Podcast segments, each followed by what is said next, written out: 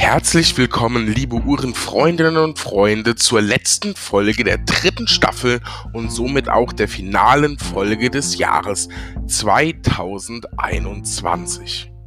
Eine wahnsinnige, interessante dritte Staffel geht zum Ende und sie war gespickt von neuen Gesprächspartnern und Kooperationen, die ich mir noch vor einem Jahr so nicht hätte vorstellen können.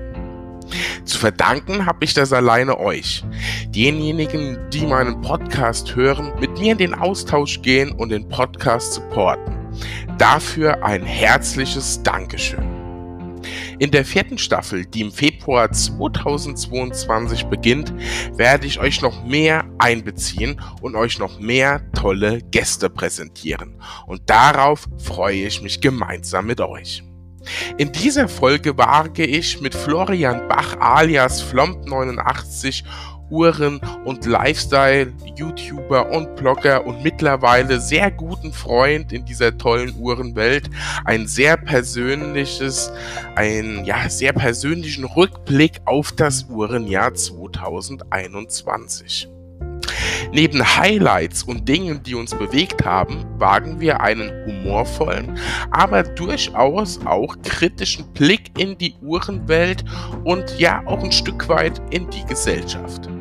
Ich wünsche euch viel Spaß bei dieser Folge und einen guten, gesunden Start in das neue Jahr 2022. Bleibt gesund, euer Daniel.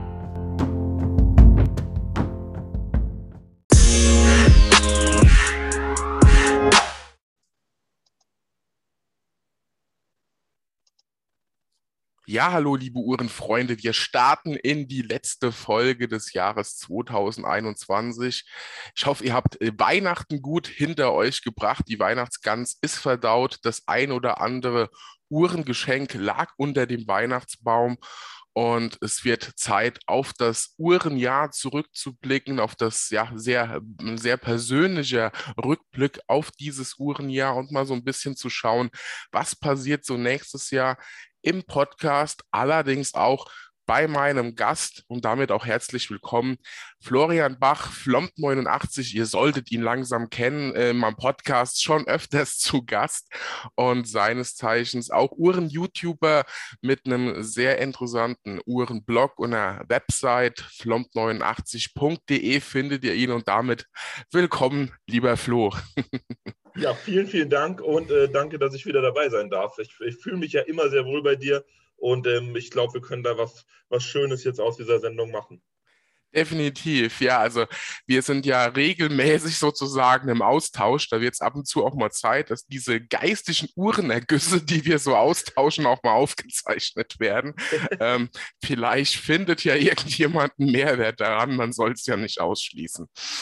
Ähm, ja, das Uhrenjahr 2021. Gefühlt haben wir gerade noch, ich glaube im Februar dieses Jahres war es, so den Ausblick auf die Neuheiten, beziehungsweise was denn da so kommt 2021 gesprochen. Also somit schließt sich ja der, der persönliche Podcast-Kreis zwischen uns beiden. Und ähm, hatte ich dieses Uhrenjahr so, so mitgenommen oder hast du große Enttäuschungen erlitten? Ja, also große Enttäuschungen habe ich auf keinen Fall erlitten.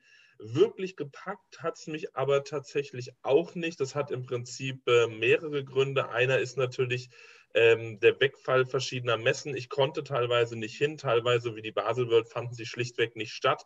Und äh, das nimmt einem natürlich so ein bisschen diesen extremen Enthusiasmus, was Neuheiten angeht, wenn man nicht äh, privat oder ich in dem Falle als Presse dann live vor Ort ist und die Modelle alle mal anfassen kann und mal vor Ort sieht.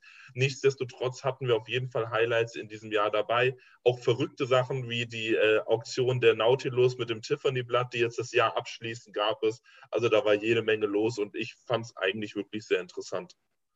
Ja, absolut. Also äh, da kann ich dir nur beipflichten. Enttäuschend war es für mich wirklich auch, hauptsächlich wegen den ja, persönlichen Kontakten.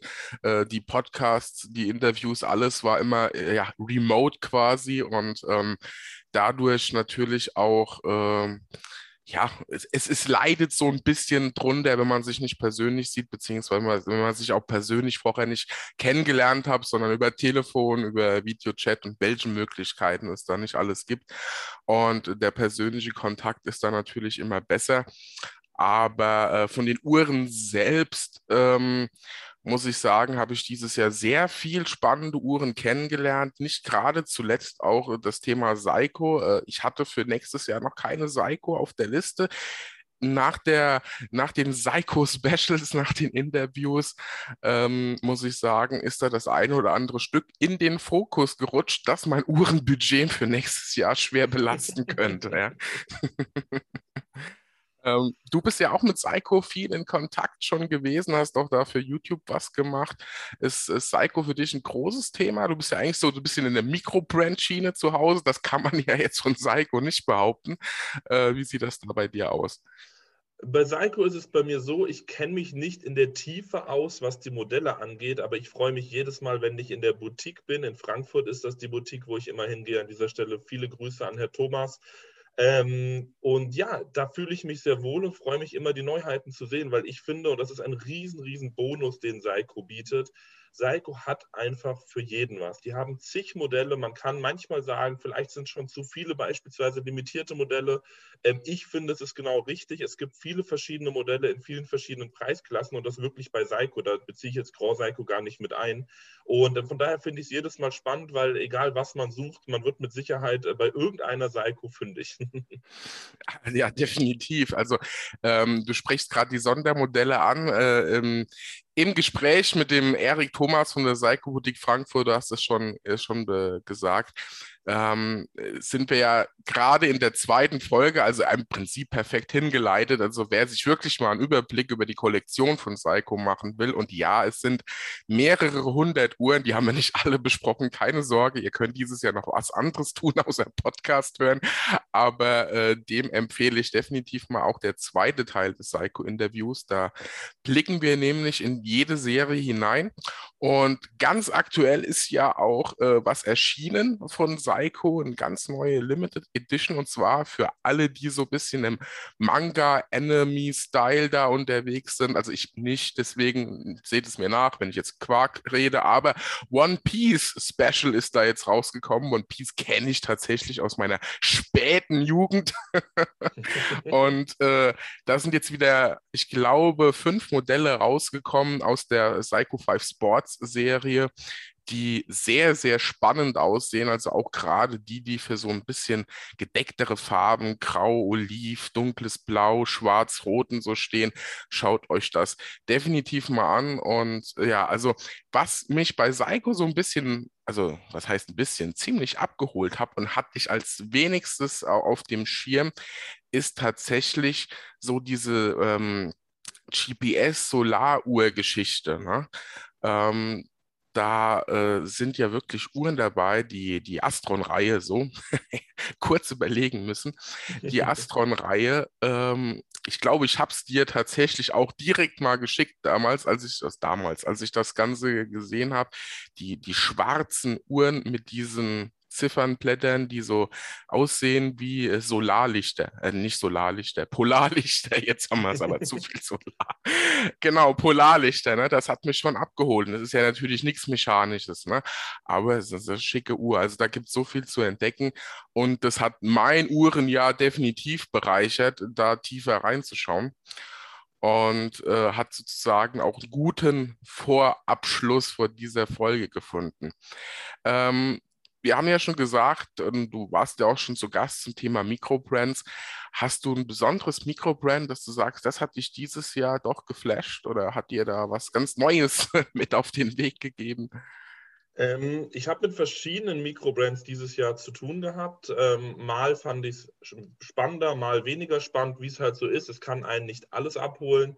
Letztlich bin ich ähm, beispielsweise bei Van Dark mal hängen geblieben. Mit denen habe ich zusammengearbeitet. Ein Mikrobrand, das sowohl so Taucher-inspirierte als auch etwas schlichtere Dresser-inspirierte Uhren macht und vor allem alles erschwinglich, nämlich für deutlich unter 500 Euro. Mit allein schon einer Verpackung, die sehr, sehr, sehr wertig ist. Also eine Massivholzbox, äh, soweit ich das beurteilen konnte. Wirklich, das Drumherum ist ja auch wichtig beim Uhrenkauf. Das war auf Luxusniveau, die Uhren sind top verarbeitet. Das war so eine Überraschung, wo ich mich sehr gefreut habe, dass ich diese Marke gefunden habe. Ansonsten, ich mache auch noch ein Video mit meinen persönlichen Uhrenkäufen aus dem Jahr 2021 und ähm, da war beim Microbrands die äh, von Corazon del Mar die GMT-Version, die ich mir geholt habe. Dementsprechend überzeugt bin ich auch davon. Und äh, wie soll es anders sein? Auch natürlich was von Alexander Schorokow war dabei, meinem ja All-Time-Favorite, was äh, Microbrands angeht, weil es eben anders ist als die anderen.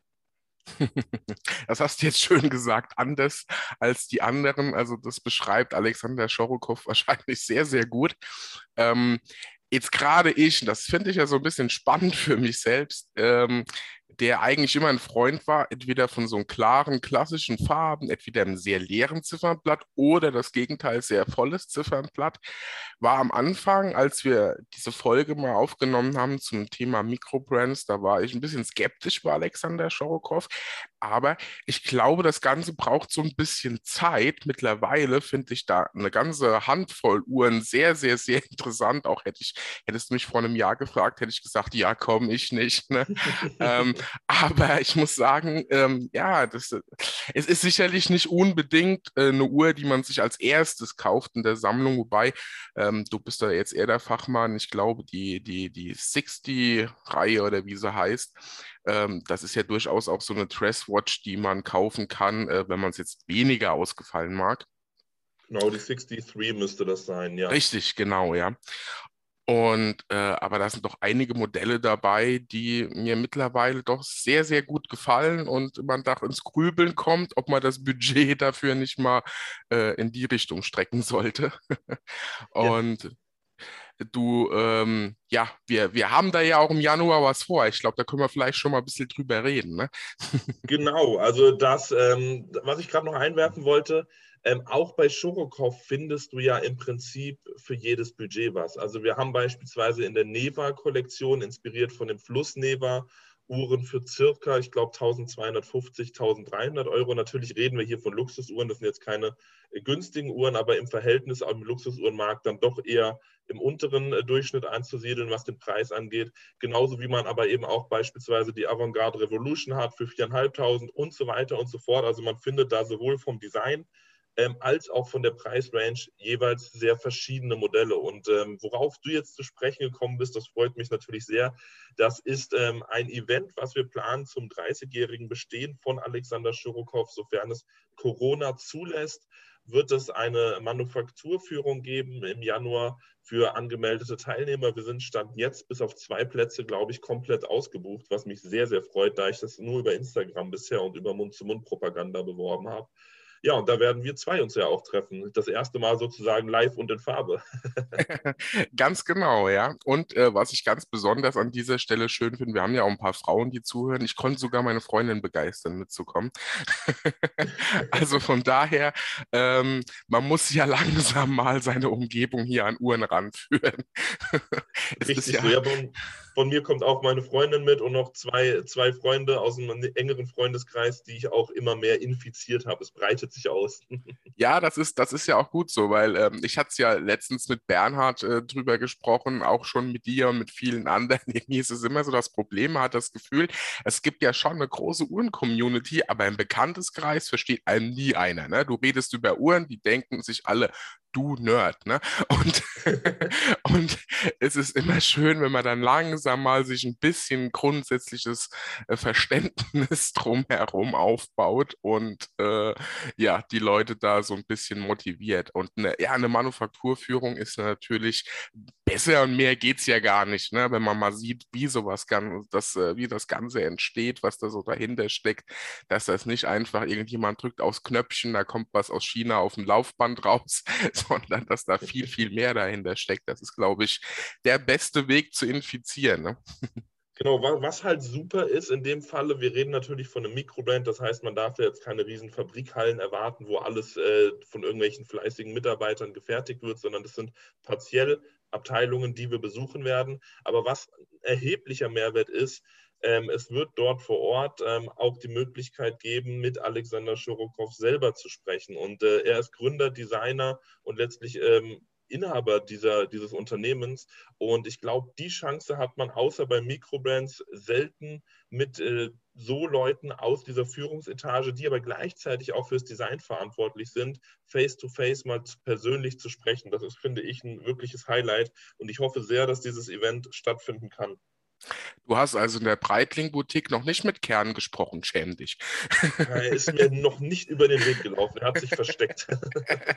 nee, absolut, also das kann ich nur unterstreichen. Da ist natürlich ein Vorteil von, von Microbrands. Und jetzt muss man ja sagen, Alexander Schorokow ist jetzt natürlich ja, wir hatten ja schon mal über die Definition Mikrobrand gesprochen in der Vergangenheit, aber es ist ja schon mittlerweile was Bekannteres. Man sieht es auch mittlerweile immer mehr auch auf Social Media, jetzt mal von sich selbst abgesehen, sondern auch so bei allen möglichen Leuten, die man da so, so sieht und kennt. Also Bilder tauchen immer mehr auf und äh, werden beliebter. Ähm, das heißt, äh, ja, an dieser Stelle kann man ja nur sagen, schaut mal auf der Website da vorbei, lasst euch inspirieren und wenn ihr denkt, oh Gott, was ist das? Wartet mal ein halbes Jahr und guckt nochmal. Also so ging es mir und ähm, ja, es ist so, ähm, das Thema Mut zur Lücke, klar, wenn du so ein, ähm, ja, ich bin jetzt noch nicht so ganz wasserfest in den Modellnamen, aber da haben wir ja teilweise Ziffernblätter, da geht es hoch und runter mit Farben, mit, da ist ja Picasso äh, langweilig fast, ne? und äh, also ich sag mal, Mut zur Lücke, aber äh, das Thema hatte ich mit Bernhard in der letzten Folge oder in einer der letzten Folgen besprochen. Er ist ja auch so ein bisschen Paradiesvogel. Einfach tragen, was gefällt. Und wenn man Spaß dran hat, auch mal was zu tragen, was nicht so schwarz-weiß drei Zeiger ne, ist, dann ist man da richtig aufgehoben. Genau, das sind halt Uhren, die wirklich fürs Uhrenhobby sind. Da geht es nicht um Investment oder um irgendwelche Zugewinne, sondern es geht um Spaß an der Freude und Spaß daran, eben solche Uhren zu tragen. Und wenn irgendjemand äh, von euch da draußen da tatsächlich mal Interesse hat, nähere Infos zu kriegen, äh, schreibt mir auch gerne jederzeit über das Kontaktformular auf meiner Website, über Instagram, DM. Also da stehe ich euch jederzeit mit Rat und Tat zur Seite und habe ja auch schon jede Menge Reviews rausgehauen, äh, plus eine Manufakturführung gefilmt. Also das ist alles schon online, da kann man sich auch ein bisschen inspirieren lassen. Ja, definitiv. Und wie es schon so gewohnt seid, für die, die etwas länger schon zuhören, in der Podcast-Beschreibung findet ihr natürlich den Weg zu YouTube YouTube zu Flo und zu seiner Website beziehungsweise Instagram. Das heißt, äh, schnelle Wege habt ihr zum Ziel, wenn euch das interessiert oder ihr einfach mal schauen wollt, was der Flo sonst noch so macht, als mit mir am Ende des Jahres über Uhren sprechen. Ne? ähm, ja, also definitiv ein, ein interessantes Highlight, das sich für mich sozusagen und äh, dann letzten Endes auch für dich im, im Frühjahr anbahnt. Äh, also haben wir schon mal so ein, ein Stück weit vorausgeschaut. Du hast gerade angesprochen, finde ich, ein sehr interessantes Thema, das Thema Uhreninvestment. Es ist ja gefühlt, und das finde ich sehr schade, das nehme ich schon mal gleich vorweg, ein Thema, das wir gerade auf verschiedensten YouTube-Kanälen, aber auch im Netz immer wieder äh, ja, vor die Füße fällt. Auch leider immer wieder eine Frage ist, die mit dem Uhrenkauf mitschwingt, ja, ist das denn auch, ein, wenn ich die Uhr kaufe, ein gutes Investment, ist sie werthaltig oder ähm, ja, kann ich die Uhr, wenn ich sie denn mal verkaufen muss und so weiter und so fort. So die ganzen Fragen. Also ihr könnt mich das auch sehr gerne weiterfragen. Ihr würdet weiter ähnliche Antworten kriegen. ähm, ich finde es immer so ein bisschen schade. Ne? Ähm, wenn, äh, wenn jetzt irgendjemand ein Hobby anfängt, gehen wir mal weg vom Thema Uhren, was weiß ich, ähm, er spielt gerne Tennis und findet Tennis wahnsinnig toll und will sich einen tollen Schläger kaufen. Er fragt ja auch nicht, für was kann ich den nochmal verkaufen, sondern ist der jetzt gut für das, was ich brauche? Gefällt er mir? Ne? Das ist vielleicht ein schlechtes Beispiel. Ich kenne mich mit Tennis relativ wenig aus. Da habe ich mich jetzt aufs Glatteis begeben, aber ich glaube, ihr, ihr wisst oder beziehungsweise du weißt, was ich meine. Äh, ist das für dich ein Thema, das mittlerweile zu sehr im Fokus steht? Äh, ja, tatsächlich. Also ich meine, ich habe auch nichts dagegen, wenn ich eine Uhr kaufe, trage und kann sie mit Gewinn verkaufen. Das ist ja gelogen zu sagen, man würde das nicht mitnehmen, wenn es möglich ist. Mhm. Aber ich finde, das als Anreiz zu nehmen, um Uhren zu kaufen, ist einfach der falsche, der falsche Weg Weil eine, eine Uhr ist für mich, das, also da rede ich jetzt ganz subjektiv von mir, das kann jeder andere natürlich anders sehen, ähm, was Emotionales, was, was Spaß macht, wo Emotionen geweckt werden, wo, wo eine gewisse, ja, ein gewisses Feeling auftritt, wenn ich die Uhr angucke, in der Hand halte, am Arm trage. Und ähm, das ist es mir wert, auch wenn ich das Geld nie wiedersehe. Beispielsweise, ich habe es ja schon bei Instagram bekannt gegeben, lasse ich mir gerade ja eine Unikatsuhr auch bei Alexander Schirokow anfertigen. Das sind unter anderem meine Initialen auf dem Zifferblatt. Sollte ich äh, wenn ich ein Weltstar werde, dann wird die was wert. Ansonsten werde ich dieses Geld nie wiedersehen und das ist vollkommen in Ordnung, weil ich vergleiche das gerne mit Urlauben oder Essen gehen. Wenn ich in den Urlaub gehe, dann habe ich Erinnerungen und Emotionen, aber nichts, nichts physisch Greifbares. Das Geld ist weg und zwar egal, ob ich im Ein-Sterne-Hotel bin oder im Fünf-Sterne-Hotel, das Geld sehe ich nie wieder. Genauso wie wenn ich jetzt ein Steak essen gehe oder ich bestelle mir eine Pizza auch das bestelle ich ja, um was Gutes zu essen und ein gewisses Erlebnis zu haben. In der Regel nicht nur, um die reine Nahrungsaufnahme durchzuführen. Und auch dieses Geld sehe ich nie wieder. Dann verstehe ich immer nicht, warum bei Uhren dann andere Ansprüche angelegt werden als bei, bei den genannten Dingen, die ja auch eine Form von, von ja, Feeling und, und Emotion vermitteln. Ja, also ähm, ich, ich, ich führe das immer mit dem Beispiel an, äh, bezahlen und leisten können. Ne? Also wenn ich kaufe mir nur eine Uhr oder ich kaufe mir auch oder ich fahre nur in Urlaub und was auch immer was, wenn ich es mir leisten kann. Das heißt, wenn das, warum auch immer, kaputt geht, nicht mehr funktioniert oder ich dann dringend Geld brauche, weil es weiß ich, die Waschmaschine geht kaputt und ähnliches, dann muss ich weder die Uhr verkaufen, noch äh, ich äh, sterbe in Tieftod der Trauer, sondern das ist halt blöd gelaufen, aber es ist so, ja. Das heißt, ähm, nur weil ich das Geld habe, für mir die Uhr zu kaufen, kann ich es mir noch nicht leisten. Wenn ich aber den Sprung mache, die Uhr mir nur zu kaufen, wenn ich sie mir leisten kann, gehe ich, glaube ich, auch mit einem anderen Gedanken daran.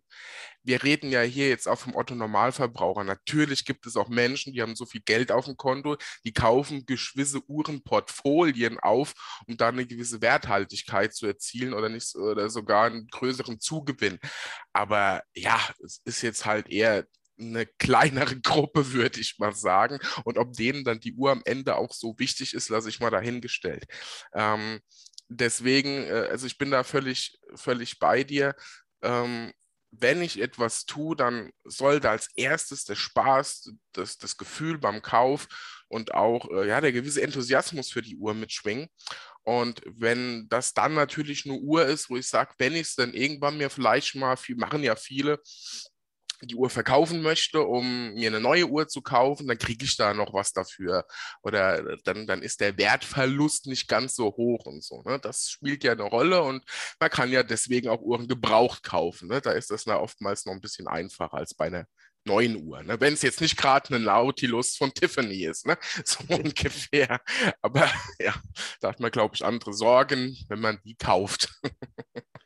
Ja, ja was, was ich noch einwerfen würde, ist auch dieser Prestigegedanke spielt ja oft eine Rolle. Also mhm. ich hatte mal ein interessantes Gespräch, da ging es darum, ähm, warum ich denn auf meinem Kanal keine Luxusuhren mehr zeigen würde. Das hat mir jemand gesagt, der von Uhren schlichtweg keine Ahnung hat und dessen erste Uhr eine Rolex war. Nichts gegen die Marke, ich mag Rolex sehr, aber es sind halt, die Marke ist leider prädestiniert dafür, dass sie nur wegen des Namens getragen wird.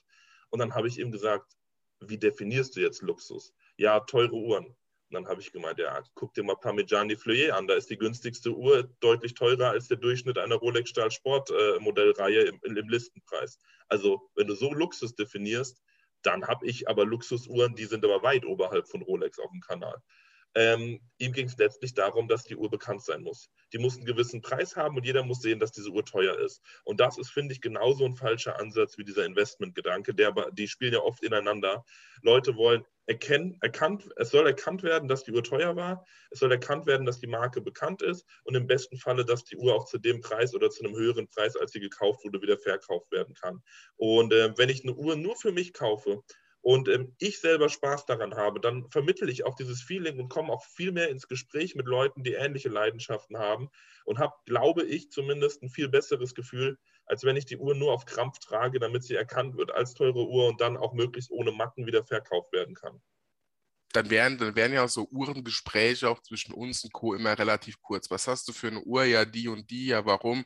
Ja, ich glaube, die kann ich in einem Jahr für 500 Euro mehr verkaufen. Ah, cool, okay. Ne? So ungefähr lief das dann. Ja, aber da musst du ja, äh, du musst bedenken, darauf bauen viele nationale wie internationale YouTube-Kanäle auf. Genau auf diesen Gedanken. Und das funktioniert. Also ja. die Mehrzahl der dortigen Zuschauer mag, mag das und macht das genauso das ist halt, das ist halt ein, ja, aber allgemein ein ziemliches, ein ziemlicher Trend, auch über die Uhrenwelt hinaus, dass es mittlerweile sehr, sehr viel sehr gut ankommt, wo einem ja versprochen wird, dass man damit Geld verdient, damit, dass man damit vereinfacht quasi auch Geld verdient ähm, Investmentmöglichkeiten und Co. Äh, ich will jetzt nicht sagen, komm in meine WhatsApp-Gruppe, dann hast du morgen diesen Porsche, aber ich glaube, wir wissen alle, um was es geht. Und äh, das ist, es ist natürlich ein bisschen schade. Also, und gerade bei dem Thema Uhren, das ist ja durchaus für uns und ich glaube auch hm, für meine Zuhörer und Zuhörerinnen da draußen äh, mittlerweile auch eher so ein, ein, Stück weit ein emotionales Thema. Das erlebe ich auch gerade auf Instagram und Co. Ähm, man, man trägt eine Uhr, weil man absolut Spaß dran hat. Und ähm, da sollte man wieder so ein Stück weit hin. Und ich glaube, das ist auch so ein, jetzt werden wir ja natürlich ziemlich pathetisch hier, aber das ist auch so ein gerade so ein nach Weihnachten, Ende des Jahres vielleicht auch so ein schöner Vorsatz, mal so ein bisschen weniger dieses rein äh, materialistische, sondern einfach mal schauen, wenn ich mit meinem Geld doch was mache, das ich mir gespart habe, kaufe ich mir was, was mir ein bisschen Freude macht, was ein bisschen Leidenschaft für das Thema weckt und wie ich auch mit anderen dann äh, Uhrenverrückten auch mal ins Gespräch komme und es eben nicht nur darum geht, dass die Uhr vielleicht dann bald mal ein bisschen mehr wert ist. Und für jemanden, der äh, einfach im Hinterkopf hat, okay, ich hätte gern, dass die Uhr nicht so wahnsinnig an Wert verliert, dann schaut halt einfach mal gebraucht. Das mache ich auch immer wieder, nicht nur aus jetzt diesem Grund, sondern einfach, weil die eine oder andere Uhr, es ist ja beim Auto genauso, wenn es zwei, drei Jahre alt ist, du ein bisschen günstiger kriegst als die neue und es ist immer noch dieselbe Uhr. Und gibt es ja auch eine Folge dazu, um das jetzt mal so anzureißen. Und äh, ja, einfach mal so ein bisschen mehr wieder auf den Spaß achten. Der geht ja bei Corona eh ein Stück weit verloren, habe ich das Gefühl. Oh ja, das stimmt wohl. genau, ja. Also, wir die Botschafter des, des Spaß, hätte ich jetzt auch äh, gesagt. Ne? Uhrenspaß. Ähm, ja, es ist auf jeden Fall sehr interessant. Also das Thema Uhreninvestment und wie damit umgegangen wird, sehr, sehr zweifelhaft. Ähm, ich habe ja gerade äh, vor kurzem auf Instagram auch mal so gefragt, ja, was tragt ihr so zu, zu Weihnachten? Und da kamen ja auch ganz viel verschiedene, verschiedene Eindrücke und auch äh, Menschen, wo ich genau weiß, die haben äh, doch die ein oder andere Uhr im Schrank, äh, für die man auch ein Auto und mehr kriegt äh, wo dann Antworten kommen, ja, ich trage, was weiß ich, eine Longines, ich trage äh, eine, eine Maurice Lacroix und sonst was. Das zeigt ja einfach, ist jemand, der so, so tief drin steckt, dem geht es wirklich darum zu tragen, was ihm Spaß macht. Ob das jetzt teuer oder billig ist, ja, billig ist ja sowieso relativ, aber ähm, das spielt dann am Ende keine Rolle. Vielleicht kommen wir ja da ein Stück weit wieder hin. Wir können es ja mal auf dem Podcast versuchen. Ne? Genau, wir machen den ersten Schritt. Richtig, genau, ja. Und das vielleicht dazu noch, das ist ja jetzt gerade auch bei dem Thema Mikrobands, trifft das ja voll ne, ins Mark, weil wenn du da immer nur darauf achtest, dass was mehr wert ist, dann bist du ja beim Mikrobrand ist ja eher schwierig. Ne? Ähm, weil äh, ja, ne, eine gewisse Handelbarkeit hat ja auch immer was damit zu tun, wie bekannt was ist. So die ganz klassische Volkswirtschaftslehre hier, ähm, Nachfrage und Angebot. Ne? Wenn man es nicht kennt, dann ist die Nachfrage halt einfach gering. Und ist ja, wäre ja für ein Mikrobrand schlecht, wenn man nur kaufen würde aus der Grundlage heraus, dass da sich was an Wert vermehren muss. Ne?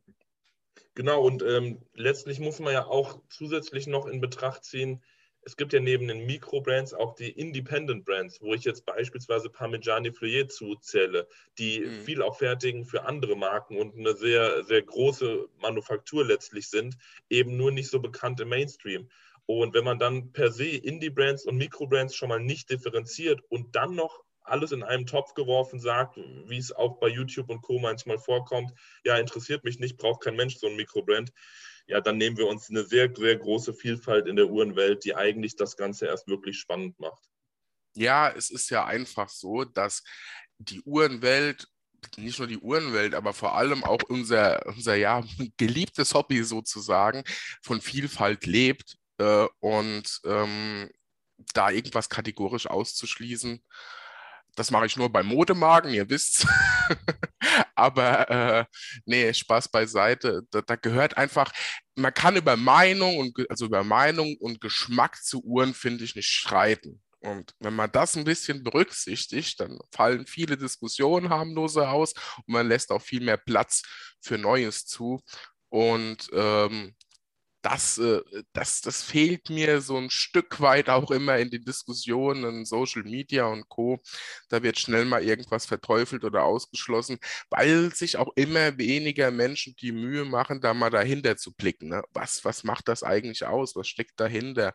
Und dann findet man in der Regel immer wieder Menschen, die sich auch echt Mühe dafür geben, was sie so auf den Markt bringen.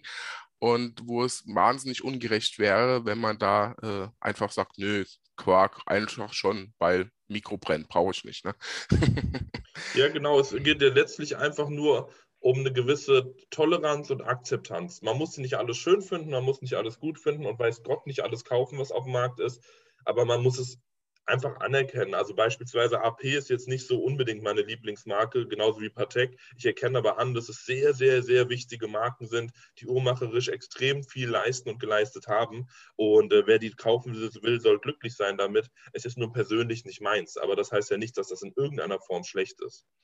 Ja, genau. Ähm, nicht nur, nicht nur, dass es nicht schlecht ist, sondern theoretisch, also wenn man jetzt mal aus der aus der etwas uhrenfreakischen Welt rausgeht, zu der wir ja fast alle gehören, und mal die Nautilus bei, äh, beiseite lässt, ist ja Patek Philippe ja fast schon wieder an der Statement. Also wenn du jetzt eine Dresswatch von Patek Philippe an der Hand hast, möchte ich mal die Menschentraube sehen, die sagt, oh cool, der hat eine Patek an. Ja? ich glaube nicht, ich glaube nicht, dass da viel kommt. Ne? Ähm, ja, also es ist wie immer alles Geschmackssache und über Geschmack lässt sich nicht streiten was gefällt, darf getragen werden, egal wie bunt, wie unbunt, wie voll und wenig voll das Ziffernblatt ist. Einfach tragen, was, ja, was einem Spaß macht. Und dann, äh, man muss sich mit seiner Uhr selbst zufrieden sein und niemand anderes. Ne? Das ist, glaube ich, das, der Kern der Sache. Genau, das ist im Prinzip zusammenfassend das, was wir eben sehr ausführlich diskutiert haben.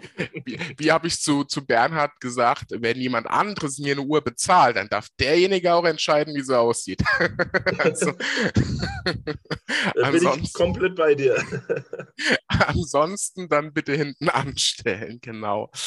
Ja, Uhren-Highlights 2021. Ich muss ja jetzt mal noch eine Sache hervorheben und äh, oder eigentlich zwei. Zum einen Sinn. Äh, ich meine, äh, zum einen hatte ich ja auch das Sinn-Interview und äh, bin tiefer in die Materie Sinn eingestiegen und habe, auch wenn sie 2020 schon rausgekommen ist oder sogar ein bisschen früher und da den German Design Award gewonnen hat, was mich total flecht von Sinn und einfach nur Uhr ist, wo ich sagen muss, wer mal ein bisschen was anderes sucht und trotzdem deutsche Wertarbeit sozusagen und nicht in die Schweiz blicken will, ähm, die sind Jagduhr, ne? die mit dem ja schon sehr dunkelgrünen, waldgrünen, olivgrünen Ziffernblatt, ein wunderschöner Chronograph. Und äh, also die hat mich komplett, wirklich komplett abgeholt. Und äh, für mich eine der schönsten Uhren, die wir so in, äh, in Deutschland sozusagen gebaut bekommen. Ähm, ist, ist Sinn für dich ein interessantes Thema? Auch schon mal Sinn, irgendwie geplant zu kaufen oder eher weniger? Ähm, zwiegespalten. Ich finde es cool, was die machen und ich finde cool, dass es außerhalb von Glashütte noch eine Marke gibt, die sich was aufbaut und die wirklich auch ernstzunehmend ist, in, in dem Sinne, als dass sie wirklich coole, gute und funktionelle Uhren machen. Ich war beispielsweise auf der Basel World, jetzt muss ich überlegen, 20 2018 oder 2019, die letzte, die stattgefunden hat letztlich. Da war ich bei Sinn am Stand und habe dort auch äh, gedreht. Das sieht man auch in dem Basel World Video dann entsprechend. Und da waren so ein, zwei Modelle, die ich jetzt namentlich nicht mehr weiß, die mir gut gefallen haben. Letztlich sind mir aber die Uhren meistens für mich subjektiv persönlich äh, zu technisch. Die sagen ja auch oft, nicht immer, aber bei vielen Modellen Funktion erst und dann Design. Und ich bin halt ein Design-Freak. das kann ruhig abgefahren sein, solange das Design und die Materialmixe in irgendeiner Form sich abheben vom Mainstream und, und wertig sind, äh, kriegt man mich. Also beispielsweise würde ich immer eine Hublot Magic Gold oder eine Hublot in der Keramikversion einer Sinn vorziehen. Nicht, weil ich die Marken nicht mag, sondern einfach, weil ich die, die uh, Uhren an und für sich, die Modellauswahl für mich passender finde. Absolut nachvollziehbar. Ich muss sagen, da, da bin ich tatsächlich anderer Meinung. Ich muss sagen, ich finde Sinn gerade wegen dieser Technik so wahnsinnig interessant. Und ähm, wenn ich so das Gefühl habe, ich habe da eine Uhr, ne, das ist äh, am Handgelenk, die ähm, eigentlich nichts, was diese Erde bieten kann, sag ich jetzt mal, macht die Uhr fertig. Ne? Wenn ich dann so eine GSG 9 oder so denke, ne? 5000 Meter Tauchtiefe, ja, kann man mal machen, ähm, oder sowas, dann finde ich das schon ziemlich abgefahren und da äh, darf wegen mir auch mal das Äußere etwas abweichen. Aber das kommt natürlich bei Sinn, das muss man ja ganz klar sagen. Wir haben bei, bei Breitling haben wir Kern, ne, einen erfahrenen ähm, Mensch aus der Uhrenbranche und CEO. Wir haben bei vielen äh, großen Uhrenunternehmen ja Menschen, die eher so von dem optischen kommen, sage ich jetzt mal aus dem Design beziehungsweise auch einfach aus dem betriebswirtschaftlichen. Und bei Sinn haben wir einen Diplom-Ingenieur, den Lothar Schmidt, der eben äh, ja, aus dem Ingenieurwesen kommt, ganz klar. Da darf es technisch sein, da darf, äh, da darf richtig viel los sein in der Uhr. Und äh, das macht Sinn sicherlich zu dem, was sie sind und äh, auf eine ganz gewisse Art und Weise spannend. Und das ja, wie du sagst, aus Frankfurt, nicht Klaas Hütte oder sonst wo und nicht Schweiz, sondern eben aus Frankfurt am Main. Also sehr zentral in Deutschland, kann ich nur empfehlen, da mal vorbeizugehen. Ähm, das ist für mich so das, was ich auch aus dem Sinn-Interview mitgenommen habe. Ähm, aber ich verstehe es, ja. Also ähm, das ist ja wieder ganz klar. Jetzt, jetzt, können wir ja mal hier freie Meinungsäußerung völlig leben. Äh, wenn du sagst, Design ist hier an dieser Stelle wichtiger, kann ich auch unterschreiben. Ne? Also es ist je nach Uhr mal anders. Aber die Jagduhr, die hat mich auf jeden Fall ähm, äh, völlig mitgenommen. Und äh, ja, war für mich auch so ein, ein Highlight in diesem Jahr. Ähm, Du hast gesagt, du, du, du bringst ja auch noch ein YouTube-Video raus mit den Uhren, die du so dieses Jahr zu dir gewandert sind. Magst du mal so anteasern, was da so für dich ein persönliches Highlight war, was es an dein Handgelenk geschafft hat? Ähm, ja, klar, gerne. Ähm, ich kann ja einfach mal ein bisschen chronologisch durchgehen. Ähm, ich halte es kurz, weil das Ausführliche kommt dann im Video. Äh, das Jahr fing für mich an, ich hoffe, ich vergesse jetzt nichts, ähm, mit der ähm, Tudor Royal in 38 mm in der normalen Date-Version. Tatsächlich ein für mich sehr gewagter Kauf, weil die Uhr ziemlich schlicht ist und ziemlich klein mit ihren 38 mm in der Date-Variante. Ähm, die Uhr trage ich aber sehr gerne und sie passt tatsächlich zu nahezu allem. Also das war für mich persönlich ein relativ großer Schritt von diesen auf, äh, aus, na, komm, auffallenden, so rum, von diesen auffallenden großen Uhren, wo die kleinsten im Schnitt 43 mm hatten, bis 46 habe ich eigentlich alles. Dann eben hin zu einer relativ schlichten, fast schon dressigen, trotzdem aber noch sportlichen Uhr mit 38 mm. Ähm, Design ähnlich und äh, vom Preis aber deutlich günstiger war dann die Tissot PRX in der Automatikversion mit weißem Ziffernblatt in Bicolor-Optik. Die habe ich allerdings schon wieder abgegeben, weil einfach die Konkurrenz zwischen Tudor und Tissot, also von der Optik der jeweiligen Modelle her, für mich zu groß war und ich mich dann doch letztlich immer für die Tudor statt für die Tissot entschieden habe. Ansonsten kam eben noch die Uhr von Markus dazu, die Corazon del Mar GMT, auch eine Uhr, die ich sehr gerne trage. Äh, die hat so eine sehr abgefahrene Lünette in ja, fast schon lila, rot und schwarz. Also das ist je nach Lichteinfall wirklich verrückt, was da abgeht. Und ähm, dann habe ich noch die Alexander Schurukow äh, Avantgarde Revolution, eine komplett abgefahrene Uhr. Da habe ich auch ein Review zu gemacht, wo dieses, ein kleines Damenuhrwerk im Prinzip verwendet wurde. Rechts oben ist dann im Prinzip die eigentliche Uhr und drumherum sind dann Uhrwerksteile einge, ich weiß nicht, schweißt, gelötet, ich weiß nicht, wie man sowas befestigt. Und ähm, alles spielt so ein bisschen auf die industrielle Revolution an. Ja, das sind so die Uhren, die ich mir geholt habe. Noch eine Hamilton, ein Chrono kommt dazu, wo ich zugegebenermaßen, das war ein Blindkauf, ich habe ein Bild gesehen, hab, kannte den Händler gut, habe dann ein sehr gutes Angebot bekommen, Times Value in Frankfurt an dieser Stelle, auch viele Grüße. Und ähm, die habe ich gekauft, ohne jetzt auswendig zu wissen, wie das Modell heißt. Sowas darf man sein. Und genau das ist doch das, auf was wir hinaus wollen. Äh, da hat die Leidenschaft gepackt und nicht die Frage, ähm, ja, kann ich die nochmal gut verkaufen? Ne? Und so kommt sowas zustande. genau richtig. Ja, die ja. Uhr war cool, der Preis stimmte für mich und dann äh, war sie mir. Die habe ich also, auch übrigens ja, gute Frage eigentlich an dieser Stelle, beziehungsweise guter Einwurf. Ich habe äh, ich hab die Woche schon, ich glaube, mehrmals äh, gepostet, die Longines Hydro Conquest am Arm.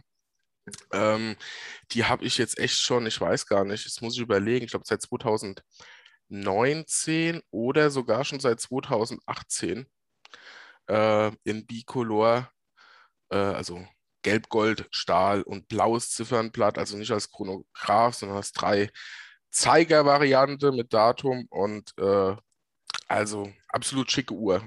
Immer wieder, immer wieder ein Träumchen am Handgelenk. ja, da machst du absolut nichts mit falsch. Tolle Uhr.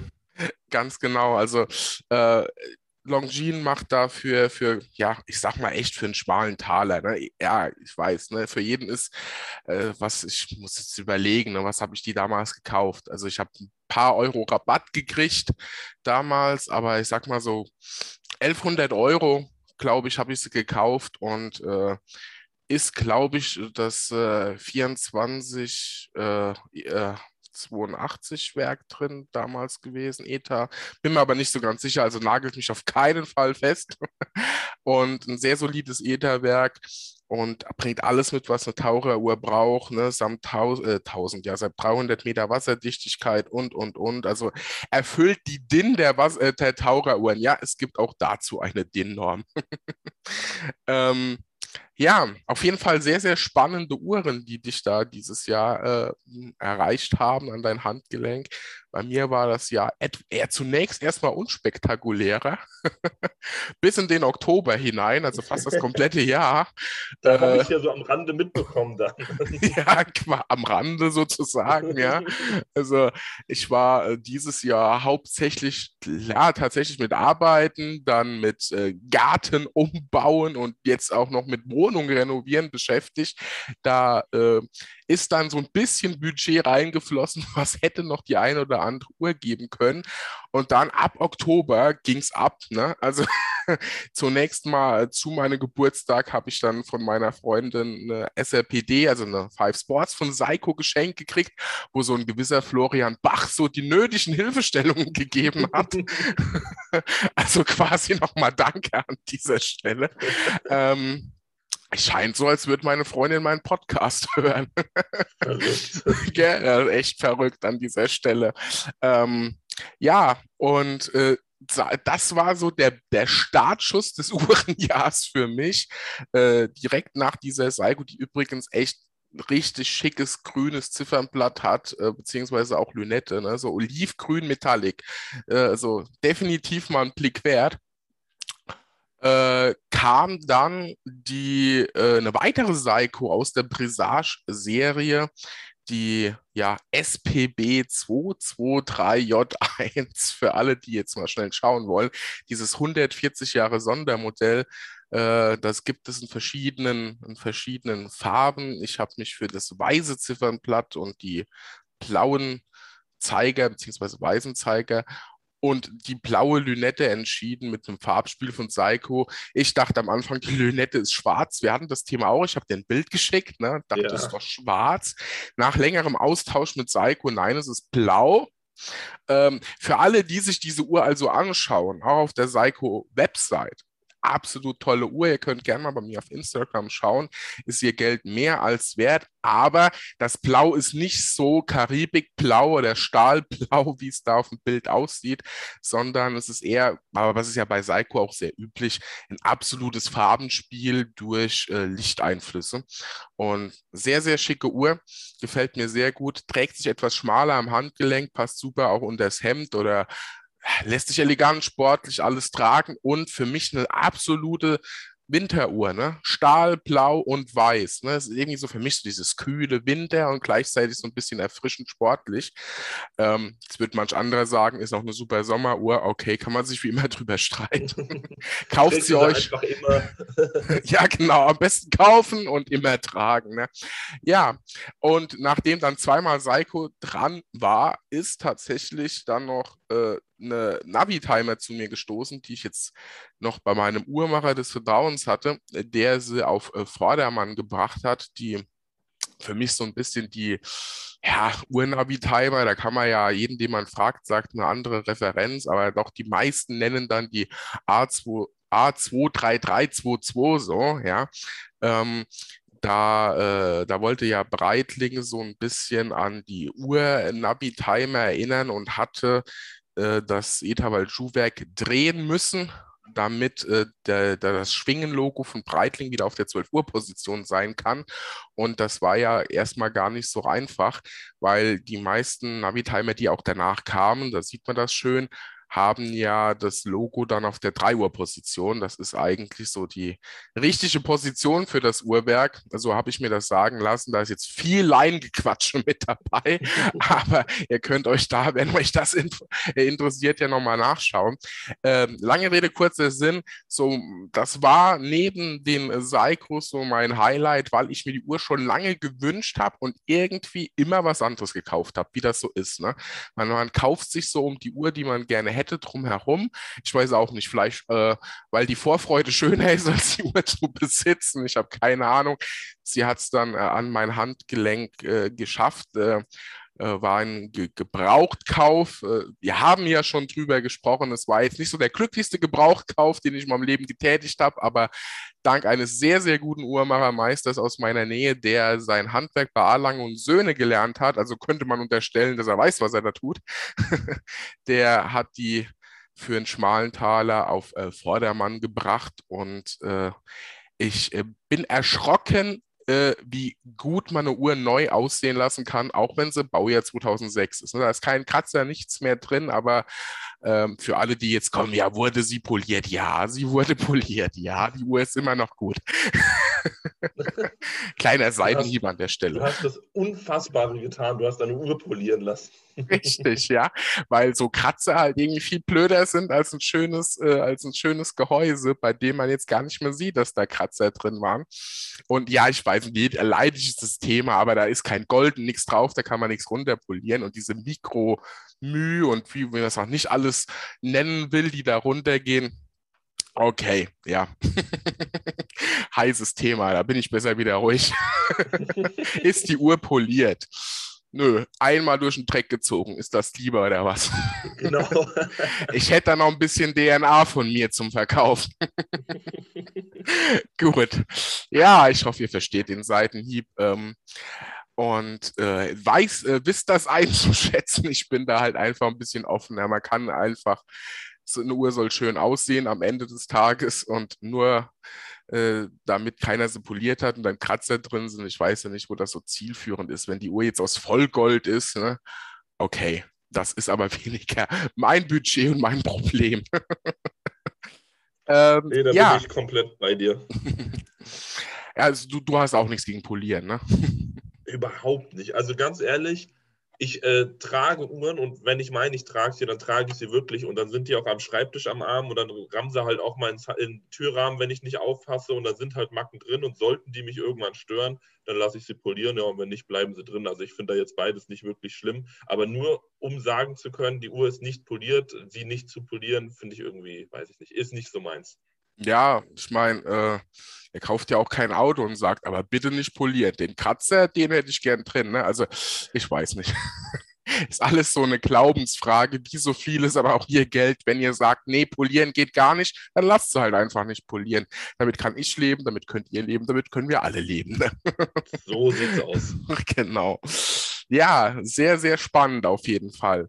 Ähm, ja, jetzt ist ja eigentlich noch die perfekte Zeit für mal noch so ein paar Fragen von euch so durchzugehen. Wir haben ja vorab mal so gefragt, ob ihr eben an uns beide noch die ein oder andere, das ein oder andere Anliegen, die ein oder andere Frage habt.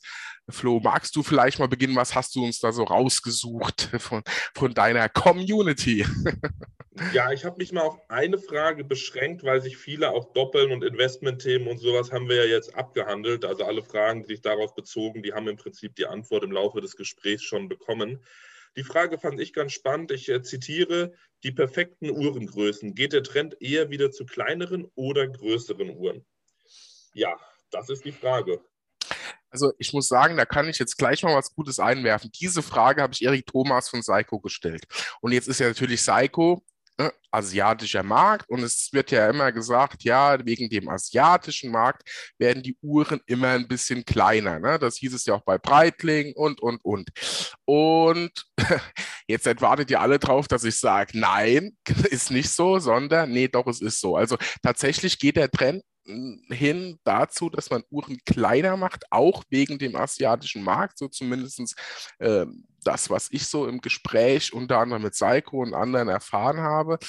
Ähm, ich hoffe allerdings, dass die Uhrenmarken so clever sind und auch hingehen und einfach in der Breite ein bisschen mehr machen. Ich habe kein Problem damit, wenn ein Navi-Timer äh, oder ein Chronomat auch mal in 39 mm rauskommt. Ich hätte trotzdem gern auch meine 44 mm, um mal ganz egoistisch zu sein. Wie siehst du das? Äh, du, ich bin da komplett bei dir. Also ich, für mich persönlich, äh, ich hatte die Tudor ja erwähnt, die Royal, das ist die kleinste mir mögliche Uhr, ohne dass ich Bauchschmerzen habe. Ähm, das liegt aber nur daran, dass sie optisch größer wirkt, wegen der Riffellünette. Ähm, ich schließe, auch wenn man das eigentlich nicht tun sollte, weil Lack zu Lack und bla und blub, äh, spielt ja vieles eine Rolle.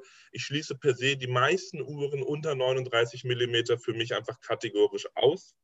Und ähm, finde, das ist aber auch wieder rein subjektiv, das mag jeder anders sehen und so wie man sich wohlfühlt, ist das in Ordnung.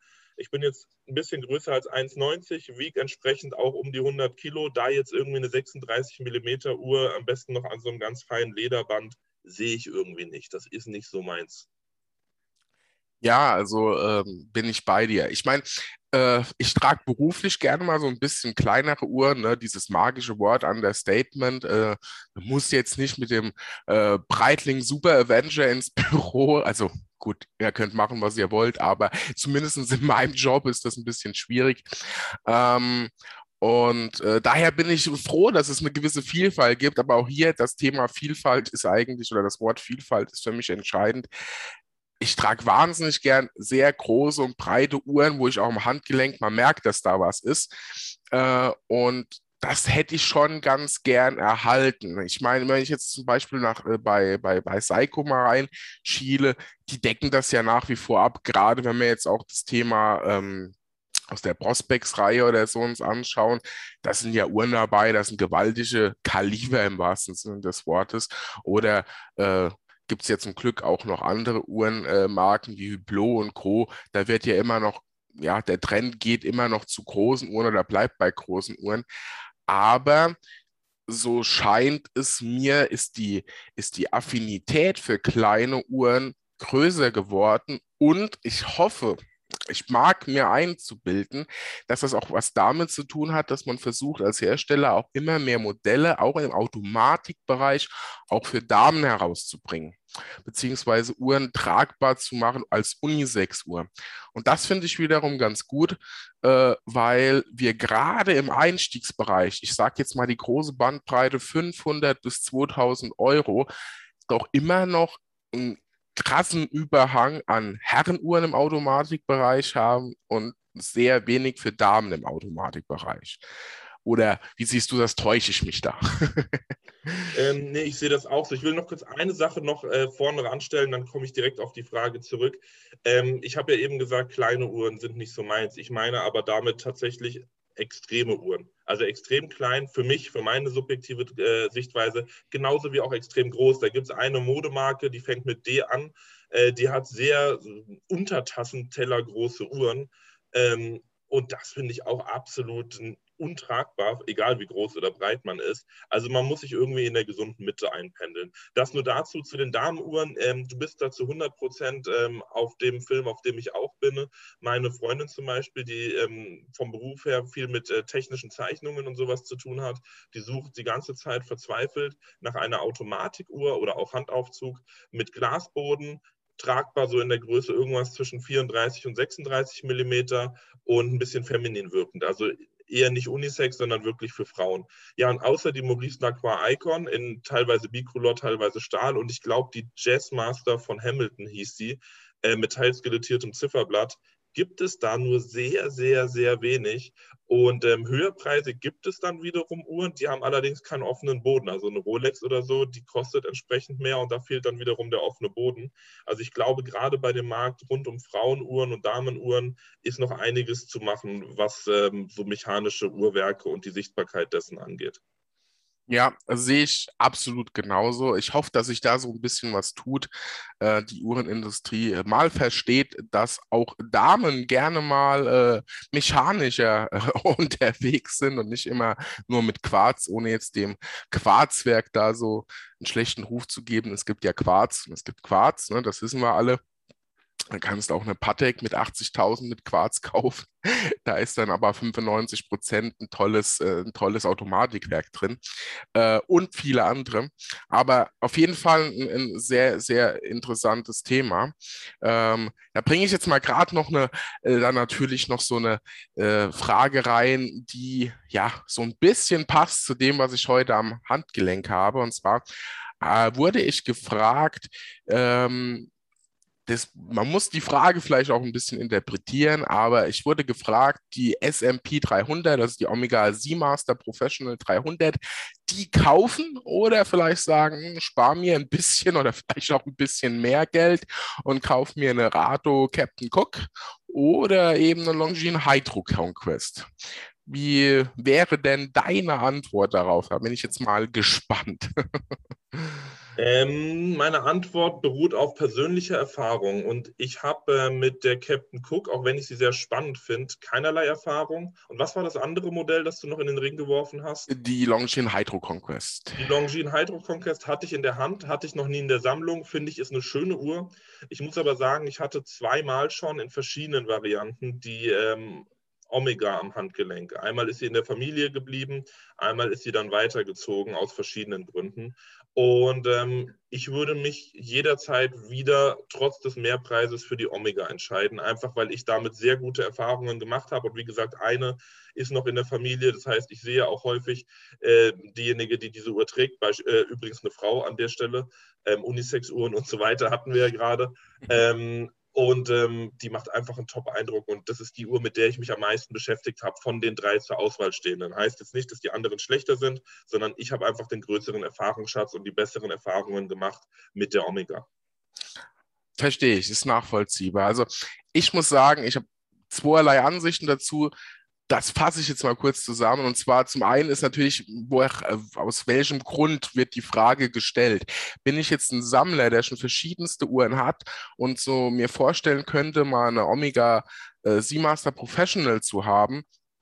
Ähm, sage ich, ja, dann, dann, dann wart lieber noch ein bisschen, wenn du das Geld noch nicht zusammen hast und kaufst ein bisschen später oder schau mal gebraucht. Da würde ich sagen, passt eine Omega äh, gut rein. Wenn du jetzt sagst, ich möchte einfach mal eine Taucheruhr, mir ist das Budget vielleicht gar nicht so wichtig, sondern ich möchte in den Bereich Taucheruhren einsteigen, suche eine vielseitige Uhr, die viel fürs Geld bringt, sage ich, okay, da wirst du mit einer Longines Hydro Conquest oder auch mit einer Rado Captain Cook für ein deutlich schmaleren Taler auch sehr, sehr viel Uhr für wenig Geld kriegen. Ne? Also es kommt so ein bisschen für mich aus auf die Beweggründe an. Also ich bin mit meiner Longines sehr, sehr zufrieden. Und was ich besonders toll an Longines finde, man hat ja bei Longines eine der ältesten Uhrmarken der Welt man hat also Prestige, man hat Innovation, die haben so viele Uhren gemacht, die zu ihrem Zeitalter ganz neu und herausragend waren. Nicht zuletzt auch die Fliegeruhr, die Lindberg. Also da ist Geschichte, Innovation, Prestige und Innovation, ein schönes Rundumpaket, dann für eine Uhr, ich sage jetzt mal im Bereich 1000 bis 15, 1600 Euro, je nachdem, Automatik, ne, Quarz und so weiter. Und eine sehr große Farbenvielfalt. Wir haben ja jetzt mittlerweile auch die Kombination Bicolor Rosé Gold, Grün Gold, sehr, sehr schick und so weiter. Da kann man nicht viel falsch machen. Wenn man eine Taucheruhr sucht, die alles mitbringt, was eine Taucheruhr hat und eine solide Marke sucht, bei ähm, Rado mit der Captain Cook, die ist ein bisschen schmuckiger unterwegs, wenn man das eher schmuckiger und weniger ja, klassisch Taucheruhrmäßig will. Äh, es sind sehr gute Uhren für Einsteiger und für die, die viel Uhr für wenig Geld haben wollen. Jemand, der seine Sammlung ein bisschen anpassen will, Richtung Omega und Co. gehen will oder für den es einfach das Modell schlechthin ist und das andere nur eine Alternative wäre, dann lieber sparen und warten, bis ich die Uhr habe. Ich glaube, das wäre so meine Meinung dazu. Ähm, ja, dann haben, wir, dann haben wir ja heute sehr, sehr viele breite Themen besprochen, Fragen beantwortet. Möchtest du vielleicht mal noch so ein kurz zum Abschluss so einen Satz sagen für 2022? Auf was freust du dich am meisten in der Uhrenwelt? Äh, da freue ich mich ganz uneigennützig auf meine bereits zwei bestellten Chorokows, die, die ich ausgeliefert bekomme. das ist für mich zum Jahresanfang direkt ein Highlight. Das ist die Unikatuhr und die Neva in Blau mit weißem Blatt und weißem Lederband. Da freue ich mich sehr drauf. Worauf ich mich wirklich freue, auch für die gesamte Uhrenwelt, jetzt mal weg von mir als Person, ähm, ist äh, die Inhorgenta. So hoffe ich, dass sie auch stattfinden kann. Das ist einfach eine schöne Messe. Es macht Spaß, dort zu sein und im Zuge dessen werden natürlich auch viele Neuheiten vieler Marken veröffentlicht. Und ich finde es cool, weil da sind eben auch beispielsweise Sinn, ähm, Fortes war nochmal da, ähm, Alexander Schorokow war da, Ebel war da. Also auch gerade so Marken, die jetzt mal so ein bisschen abseits von Rolex, AP und äh, wie sie alle heißen, Patek Philippe sind. Äh, Finde ich schön, dass die sich auch dort präsentieren. Ich weiß jetzt gar nicht, ob die nächstes Jahr auch dabei sind. Die waren nur beim letzten Mal dabei, als ich vor Ort war. Und da freue ich mich sehr drauf. Also dieser ganze Messezirkus mit den dazugehörigen Neuheiten, da habe ich Bock drauf. Absolut, also da kann ich dir nur beipflichten. Ähm, ich bin sehr, sehr gespannt, was das kommende Uhrenjahr bringt. Ich denke, die, denke, die Inorgenda wird uns da auch so einen gewissen, eine gewisse Richtung vorgeben, wo das Ganze hingeht, was die Hersteller so, so planen. Und ähm, bin da sehr, sehr, sehr gespannt, was dabei herauskommt. Freue mich natürlich auf äh, das Event mit Alexander Schorokow. Wir haben ja schon drüber gesprochen. Gleich im Januar, da geht das Jahr, das Uhrenjahr gleich gut los. Und ähm, welche Uhr es tatsächlich dann noch nächstes Jahr in die Sammlung schafft, da bin ich noch etwas zwiegespalten. Es ist mittlerweile zu viel auf dem Zettel und ich, ich fürchte, da kommt im Februar vielleicht noch das eine oder andere. Äh, ich bin da sehr gespannt. Bin auch mal gespannt, was von Fortis noch so kommt. Die haben jetzt äh, ja vor kurzem, vor längerer Zeit, äh, sehr interessante Modellreihe, sehr farbig rausgebracht. Mir ja, fehlt jetzt tatsächlich. Master. Ja, ja, genau. Genau. Da hat mir der Name gefehlt. Gut, dass du da bist. und ähm, auch sehr, sehr interessant. Es lohnt sich einfach mal rechts und links zu schauen. Nicht nur die ganz großen sind immer äh, relevant, äh, sondern auch mal die kleineren. Und ich bin gespannt, wie Breitling weitermacht, was da denn noch kommt und äh, wie man sich weiter da Mühe gibt, das online sehr, sehr ja, fulminant hervorzuheben, ja, schon quasi filmerisch und mit, mit richtig viel Primbaborium, wie man so schön sagt, die Uhren vorzustellen. Das ist ja immer ein, ein, Highlight und hätte man oder habe ich persönlich am Anfang nicht gedacht, dass Kern so einschlägt und äh, da so vorangeht. Also eine absolut äh, sowieso eine meiner Favoriten an Uhrenmarken und da habe ich mittlerweile doch so ein ganz, ganz gutes Gefühl, was die Zukunft da äh, so für uns bereithält. Ja, dann äh, bleibt mir nur wieder zu sagen, vielen lieben Dank, lieber Flo, dass du dabei warst. Wir haben das Uhrenjahr gemeinsam geschlossen und gemeinsam angefangen. Also passt perfekt.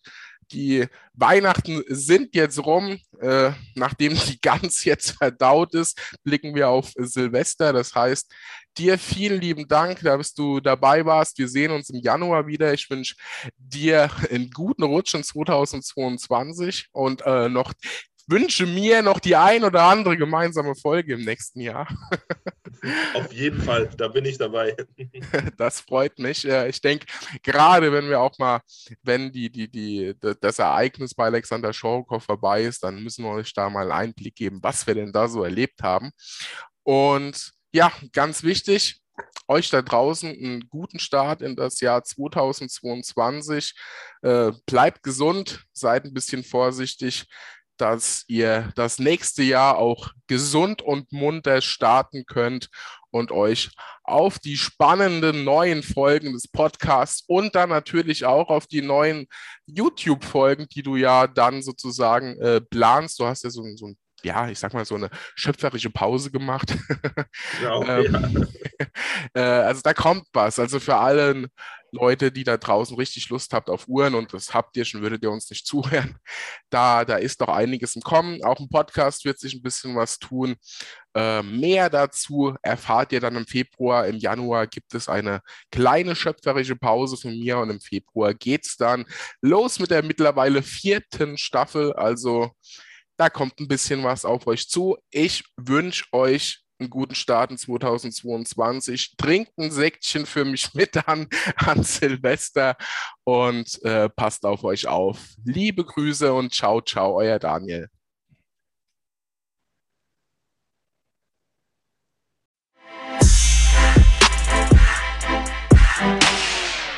Oh, thank you.